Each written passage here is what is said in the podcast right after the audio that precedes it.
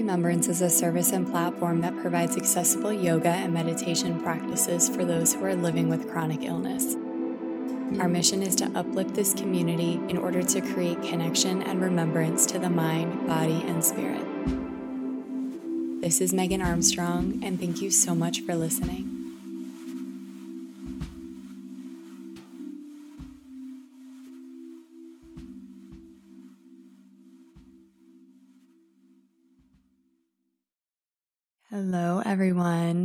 Welcome to the first ever Self Remembrance podcast episode. I am so overjoyed and excited to be sharing this new series with you as a part of Self Remembrance Sundays.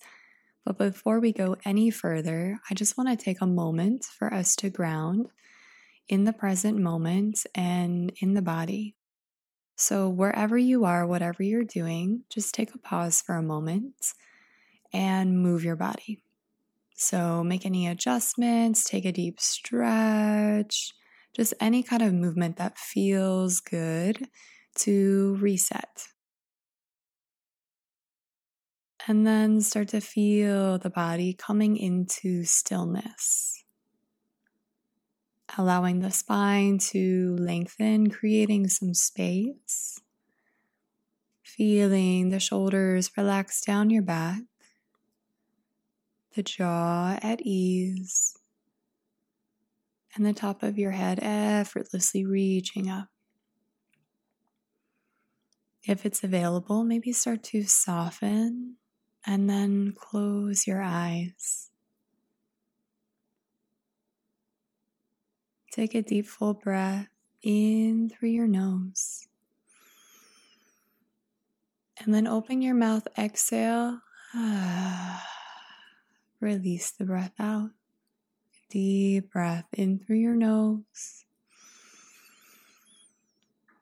Open the mouth, exhale. Deep breath in the nose, really expand the body. And open mouth, exhale. Let it all go. Take a pause here just for a moment to feel the stillness, the quiet, and more awareness in your entire being. And then, as you're ready, start to come back into the space that you are in. Hello again. I, again, am so, so excited and overjoyed to be sharing this podcast of self remembrance. And if you do not know me, let me take a moment to introduce myself. My name is Meg, and I recently have moved out to San Diego, California with my partner and our adorable dog, Nala. And I am an artist, I am a designer, but most of all, I am somebody who is deeply invested in the practices of yoga and meditation. So, over the last eight years, I have been a student of yoga and have been learning about these practices in many different ways, a lot of different philosophies, a lot of different schools of yoga. And I've also been a teacher of this practice for about five years now. So, my journey and my relationship with yoga is not really something that just exists on my mat or when I'm in the studio, but really it's something I try to embody in every moment of every day. And as I've been a part of this community, as I've been a part of this practice for many years now, um, something that I have noticed and have not experienced myself is somebody offering yoga and meditation specifically for people with chronic illness. And I'm somebody with chronic illness. And luckily, I have found ways to use this practice to take care of myself in all the ways I need to. But I realized after talking to a lot of friends, a lot of students, a lot of other people who have mental, physical, or emotional chronic illness that there just isn't anything out there that is tailored specifically for them. And so that is why I started self remembrance. That is what it is. It exists to guide and to provide accessible practices and relatable practices for people who are living with any type of chronic illness. So, over the last few months, I've taken a lot of time to create practices, meditations, movement practices, breath practices, relaxation practices, um, and then posted them on YouTube. And that is something that I will continue to do. Um, but something that I was reflecting on earlier this year in 2020 was that there's only so much we can dive into in a 30 minute meditation or a 20 minute movement practice. And when being diagnosed with a chronic illness, there are a lot of things, a lot of deep emotional things that we can work on together. And so that is why I've created this podcast. It allows me and us as a community to have a deeper conversation about the deeper things that happen when you live with chronic illness. So, since this is the first episode, I thought the best place to maybe start is the beginning of a chronic illness journey diagnosis. And not only because this is the beginning of the podcast and diagnosis is the beginning of a chronic illness journey, but also um, a few weeks ago, I had an experience where some of my memories of being diagnosed came up, and it is something that I am working on in my personal practice. And I have thought maybe it would be helpful for other people to know about how we can consciously process our diagnosis in a healthy and healing way. So, before we jump into that, I thought it might be helpful, it might be insightful to hear about my diagnosis story. I hope that as I tell it, you can maybe see yourself in it, that you can maybe relate and not feel so alone, I know that whenever I hear somebody else's story, there's always a part of it that resonates with me. And that just helps me on my journey and knowing that I'm not doing this by myself. And there are people out there who can relate to what is happening or what has happened in the past on my journey of chronic illness.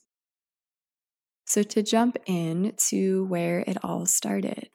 Eight years ago, I was attending the Maryland Institute College of Art, which is a wonderful but very rigorous art school in Baltimore, Maryland. And I was having so much fun. I was living with some of my best friends. I was spending all of my time in the studio creating my work. I was learning, I was exploring, and it was just an amazing time. And then one day I noticed very randomly that my left eye was a little more blurry than my right eye. And my first thought was, oh, that's so annoying. I'm going to have to get like a contact for one of my eyes. Only one of my eyes is not working as well as the other one. You know, what am I going to do? And I kind of just brushed it off after that. And I didn't think much of it. And then two days later, I could not see at all out of my left eye. It was completely black, as if my eye were shut. And it was absolutely terrifying because it not only was completely dark in my left eye when both eyes were open, but it also hurt. It was painful. There was this like dull ache that was happening in the back of my eye. So, luckily, my mom lived very close to the city, and she immediately came in and we made some doctor's appointments. My first doctor's appointment was extremely disappointing. I went into the office. I was sure there was going to be some explanation to what was happening, and the doctor was not helpful at all It was extremely discouraging. He looked at me and he said, Well, your eye, I done an exam. It's perfectly healthy. There's nothing wrong. There's nothing that I can see. So there is nothing I can really do to help you. And I just had this look of defeat on my face and I just was like, I mean, I'm an artist. I I need my eyes. I need to be able to see in order to do my work. And he just said, Well, we all need to see in order to do everything we do. And I just felt so not supported, so not heard. And we left the office and just continued on our journey of going to another doctor. Still no answers. Another doctor. Still no answers. And then finally, we were recommended to go to an ophthalmologist, and he did a very thorough eye exam. So he had me cover up my left eye, and I read all the letters down the line on my right eye. And then he had me cover my right eye. And as he said, okay, now take a look and read me the lines. I said, I cannot see anything at all. It is completely black. I can't see. And finally, I felt heard by somebody because he said, okay, this is much deeper than just the health of your eye because the health of your eye looks great, but I think there's something deeper going on here, and I think it's neurological. So he connected us to a neurologist who then ordered an MRI on my brain in order to see maybe what was happening neurologically. A few days later, I have the MRI. It's a very extensive procedure of taking a lot of pictures, lying very still in a very small space. Um, but I did it, and we ended up getting the results a few days later. We were called into the neurologist's office, and as I was waiting there for the results, still wasn't able to see anything, still had pain in the back of my eye, both of my parents sitting there worried, stressed. The doctor came in and he had just such a presence of being calm and positive and overall just good energy. So he sat down and he said, So we have the results from your MRI, and it looks like you have a few different lesions, spots on your brain. Lesions are spaces of deterioration of the brain that can be caused by multiple sclerosis. So, since this is your first episode, it's unclear if this is actually MS or if this is something else. So, he could tell that I was confused and I was a little worried. And so, he immediately said, Look, you have a lot going for you. You're very young and so, if this is MS, we caught it very early and it's very treatable. And plus, you take very good care of yourself. It's because of his attitude and his positive way of being and kind of lack of diagnosis or definitive diagnosis. I felt really good about it. I was like, okay, well, we have some answers, kind of, but it, it might not be as bad as we think it might be. So, in that moment, I truly thought everything is going to be okay. That I might have MS, but it's not for sure. And it's treatable. I'm healthy. I felt really good. And I didn't really feel this sense of doom and gloom at all that I'm sure a lot of us feel when we're initially diagnosed. I think a part of me also was just in denial that all of this was even happening so, in order to get my eye healthy, he recommended that I go on a very strong dose of IV steroid treatment. And so that's what we did. And the next few days after that, I had a nurse come in and an IV line put in my arm that was portable and that I would attach a steroid pouch to every day in order to help clear up whatever was happening around my eye. The IV steroid treatment was the first experience I've ever had with a very intense drug. So there were a lot of side effects, and they affected me not just physically, but emotionally and mentally as well. I was really happy after a few weeks. My eye went back to being completely healthy, and I could see, and there was no more pain. And because we were trying to see whether it was MS and not anything else, I was not put on any kind of medication to help with whatever ha- was happening to my body. I kept living my life as I normally would, going to class, working in my studio, going out with my friends, having a good time, and really just ignoring what had just happened to my body. So it's no surprise that a few weeks, maybe a few months later, I had a second episode where almost the entire left side of my body was starting to go numb. Like that tingly sensation you get when your arm starts to fall asleep or your hand starts to fall asleep, except it was on most of the left side of my body. So we went back into the neurologist's office and he said, Since you are experiencing your second symptom, and we know that there are lesions on the brain, I'm going to give you an official diagnosis of multiple sclerosis. You have what is called relapsing remitting MS, and so you will live in a state of relapse or you'll live in a state of remission depending on what is happening and how the illness is reacting to your body and your life experience. So, in that moment of a definitive diagnosis, it all really hit me. I think all of the grief that I was holding off from experiencing after my first visit with him all started to hit in that moment and in the following weeks, following months, and following years. So, in this time of being diagnosed, and of course, you're diagnosed in just one moment in a doctor visit, but the reality of a diagnosis hits you in very random spaces in life. The weight of the diagnosis hits you at any given time. I remember feeling deep sorrow, anger, wishing that I could go back to how my life was. I remember hating my body. I remember not understanding at all what was going on. I remember being so frustrated at not having answers.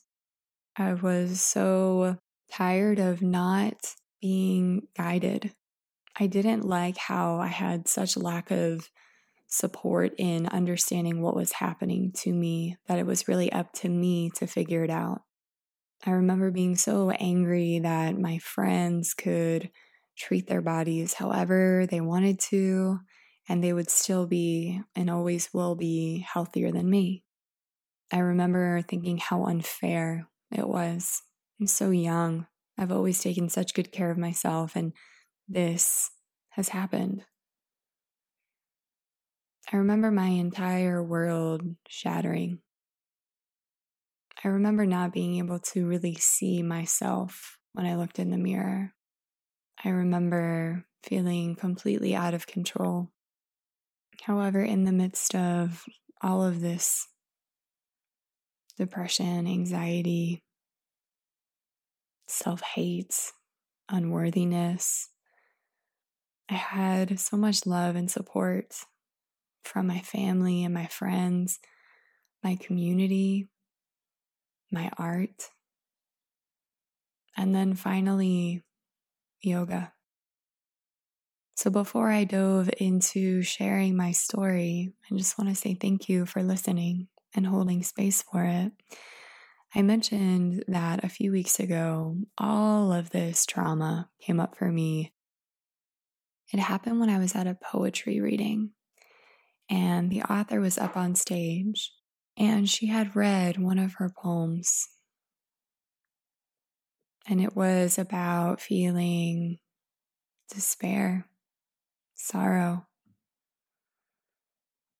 And in that moment that I was sitting in my seat in the theater watching her perform, I was also sitting on my bed Baltimore, Maryland, 19 years old, feeling the weight of not knowing what my life was going to be like if I could live, like truly live, even with having a debilitating, incurable chronic illness.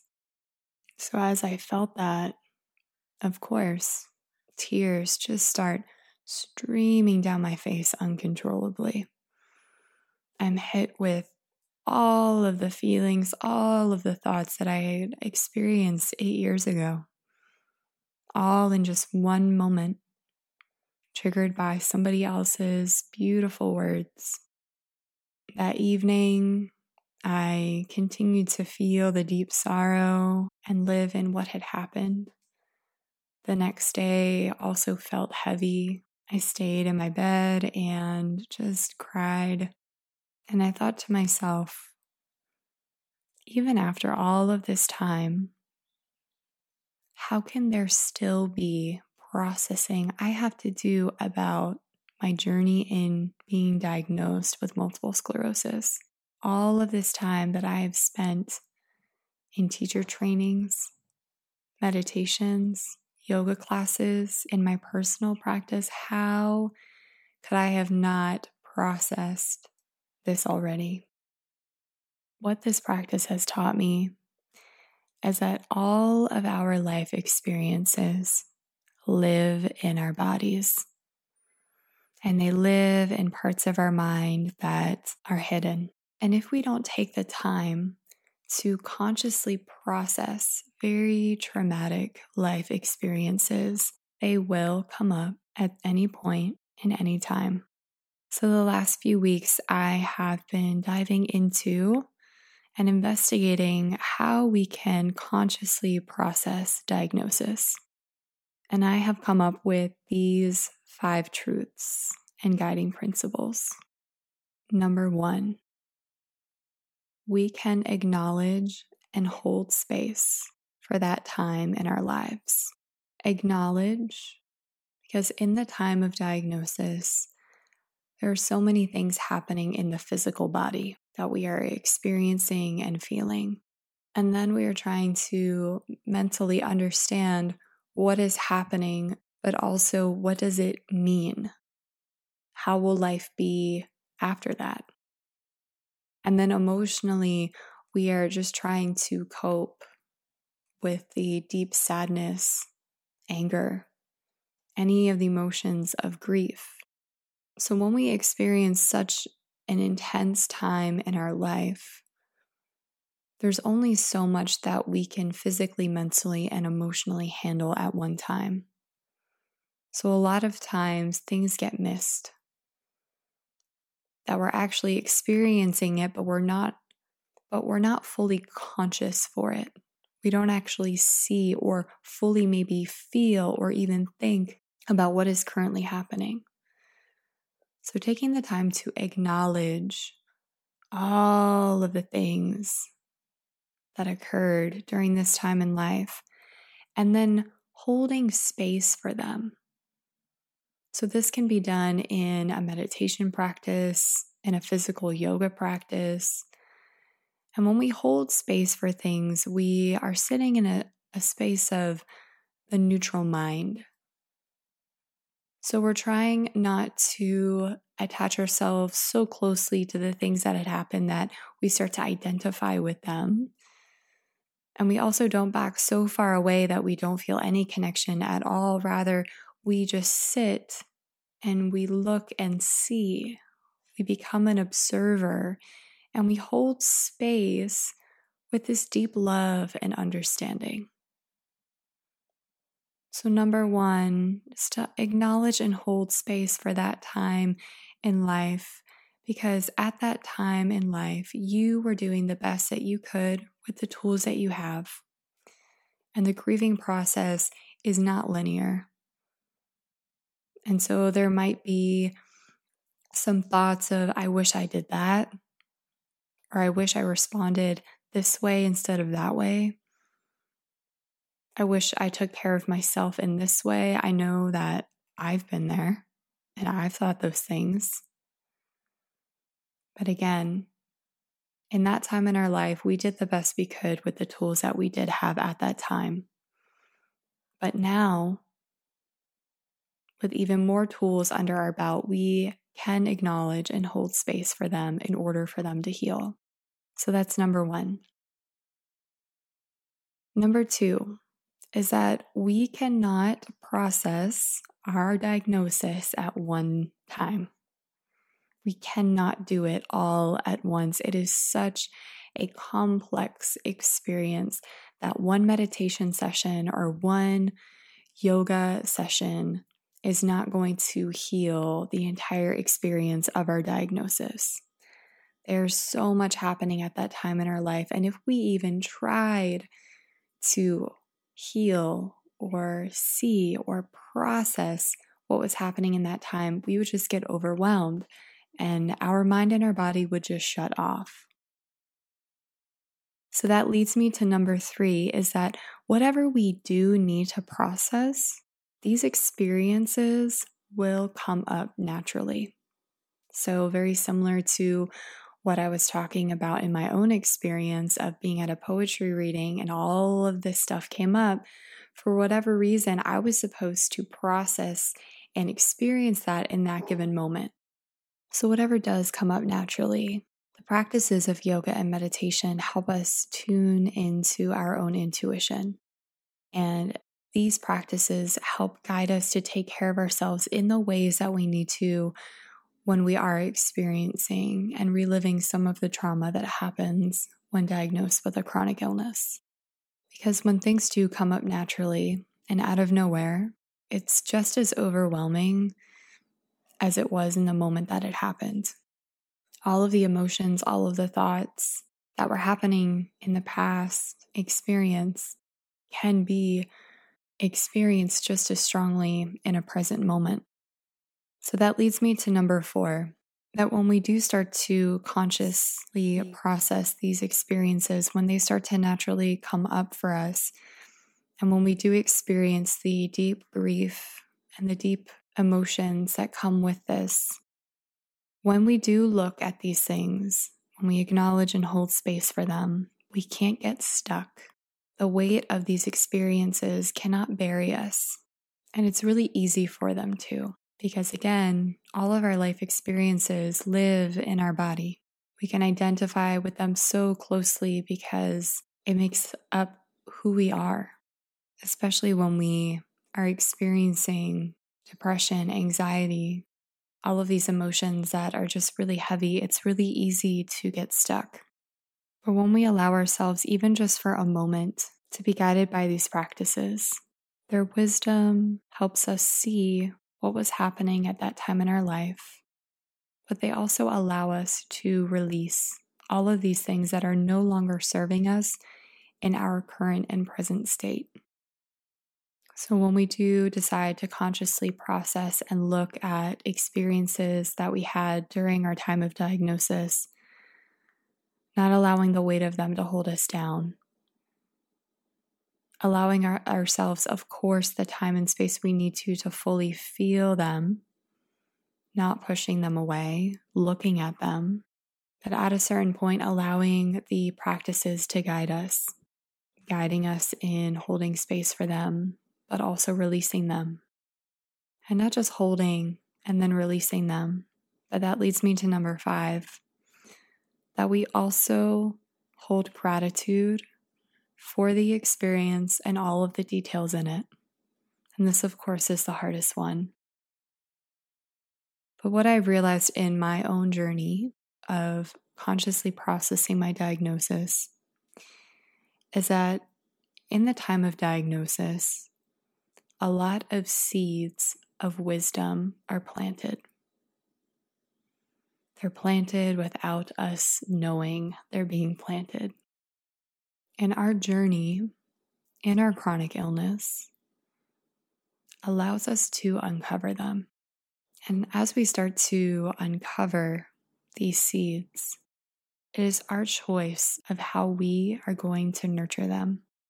And I believe that it's these deep and powerful practices of yoga and meditation that allow us to consciously uncover the seeds, know that they are planted there for a reason, nurture them with as much love and care as we can, and then watch them grow and expand into our life in ways that we would have never expected. That even living with a chronic illness, we can live as radiantly as we want to. But as long as we listen to these seeds of wisdom that are planted in our diagnosis, and this is different for all of us. All of these seeds are lessons we are supposed to learn as we live this life. That living with a lifelong diagnosis is an extremely tragic thing. But I've also come to realize it is the most beautiful thing that has ever happened to me. Because if I were not diagnosed, I truly do not think I would be as connected to my mind, my body, and my spirit as I currently am right now. That this diagnosis of my physical body has created a space of deep listening so that I truly know who I am. And that's the journey of life after all, isn't it? Aren't we just wanting to know and understand who we truly are? What is the real essence of our being? That it's not so much doing, but it's really being. And if we're able to be radiant despite all the challenges, the obstacles, the things, the traumatic experiences we have, if we can live radiantly, isn't that isn't that it? Being diagnosed provides us a moment to decide at any point on our journey if we want to truly and undeniably love and know ourselves. In the moment that we are diagnosed, it's a moment of being reborn. So, those are the five truths I have uncovered over the last few weeks of processing my own diagnosis and knowing that I will always be processing my diagnosis. We always will be. But there's security in knowing that there are tools and that there are resources out there in order for us to do this in a way that is healing and that will uplift us. And so, knowing that self remembrance is one of those spaces Self remembrance is a space for all people who are wanting to consciously live with their chronic illness, guided by these profound and beautiful practices of yoga and meditation. So, I hope at some point during this podcast episode, something resonated with you, that you feel like someone out there can relate, that you're not alone, because as we come together as a community to process, understand, and use the experiences of our diagnosis and our chronic illness, we can truly feel empowered to live a radiant life. You may be wondering right now where do I start? How do I start to process my diagnosis consciously? And I would say it kind of depends where you are in your yogic journey. So, if you are newer to the practices of yoga and meditation, then I would say you're in a great spot because the Self Remembrance YouTube channel is full of different practices that are specifically for living with chronic illness. So I would take some time to go and do those practices. Get familiar with different meditations, different movement practices, different relaxation practices. And as you start to get more familiar with the practices, you start to build a language of listening to your body. And as you start to develop this language, you start to really listen to what the body needs in order to be taken care of, then we start to go deeper into the practice. So, as the physical work starts to happen, it starts to slowly translate into mental and emotional work as well. So that as you are in a physical yoga practice and your body is being taken care of, your mind will also start to be taken care of.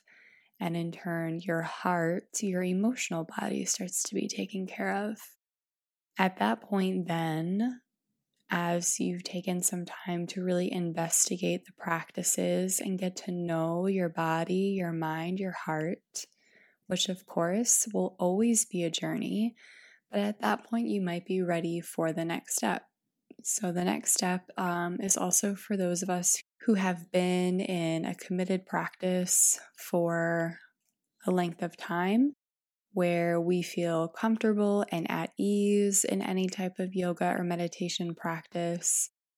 This practice I am going to be posting on the YouTube channel the third Sunday in February. So, this practice is not going to be like the typical practice on Self Remembrance YouTube channel. It'll be much longer than a 20 or 30 minute practice. It'll actually be more like a ceremonial practice. So, it's going to provide an opportunity for you to really create space for yourself. So, I would recommend doing this practice when you have some time to be alone when you don't have to rush out the door to do anything, where you can really take a few hours to be with yourself. In this practice, you are going to be creating a space that is comfortable, sacred, and safe. So, doing this by setting the room up so that it feels warm, it feels inviting, and it feels healing. So I'd recommend some candles, some soft lighting, setting up your mat in front of an altar space, maybe having some plants or fresh flowers. Maybe you have a diffuser in your house using some essential oils, really setting up this space in order for you to practice in. There will be some writing in this guided practice. There will be some guided meditation, some guided movement. So it'll be a lot of different things, but it is a practice that will take a little bit of time. And I recommend that when you do this practice, you give yourself the rest of the day to fully absorb it and take the time that you need to be still, take care of yourself love on yourself, nurture yourself, because this type of practice is very deep work. So it's not so much a feel good, go to an hour long yoga class and you walk out and go get a smoothie and hang out with some friends. It's really a space you're creating for yourself that, again, we know is necessary in order to heal and learn from our diagnosis. But it is hard work knowing that you also may feel energetically the day after the effects of this work. So, when we do feel the effects of this work, knowing that there are plenty of other, again, meditations that are a little bit lighter, that will lift your spirits, that will bring you back into a space of neutrality. So, again, knowing that this is work that I have done personally. So if you decide to do this ceremonial practice of consciously processing your diagnosis, I am always here as a resource to talk to and reach out to if you need anything, even if you just need space for me to listen and to provide any guidance that you might be needing. I found that after I did this practice, I felt tremendously lighter in the days after. And I felt like emotionally, I was 10 pounds lighter, but I was also 20 pounds heavier in the wisdom that came out of the practice. that taking the time to really investigate, acknowledge, hold space, practice, listen, love what was coming up in the ceremonial practice, I learned so many things that I will now take with me on this journey of continuing to live with chronic illness. So I encourage you, even if you feel hesitant to do it, it's an amazing thing. And this practice and the wisdom of these practices will always hold you in love. That even if it is challenging, it is hard to do, you are doing it from a space of deep love and a desire to truly know the essence of your being and the seeds that are planted as lessons for this life journey. So I hope you enjoy, and please let me know what you think when you complete those practices. And with that, I will guide us to take one more deep breath in and out. So pause for a moment wherever you are and inhale through your nose. And exhale out through your mouth.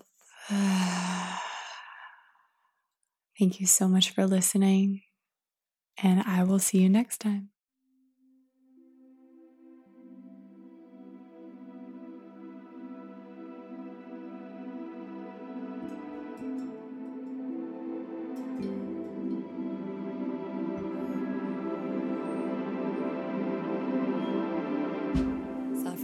Remembrance's mission is to uplift the chronic illness community in order to create connection and remembrance to the mind, body, and spirit. Thank you so much to Terry Griffin for the incredible music at the beginning and end of this episode, and thank you to this amazing community. For more tools and resources, be sure to head over to self-remembrance.com as well as following us on Instagram and Facebook and subscribing to the YouTube channel to receive updates on yoga and meditation practices. Until next time, thanks y'all.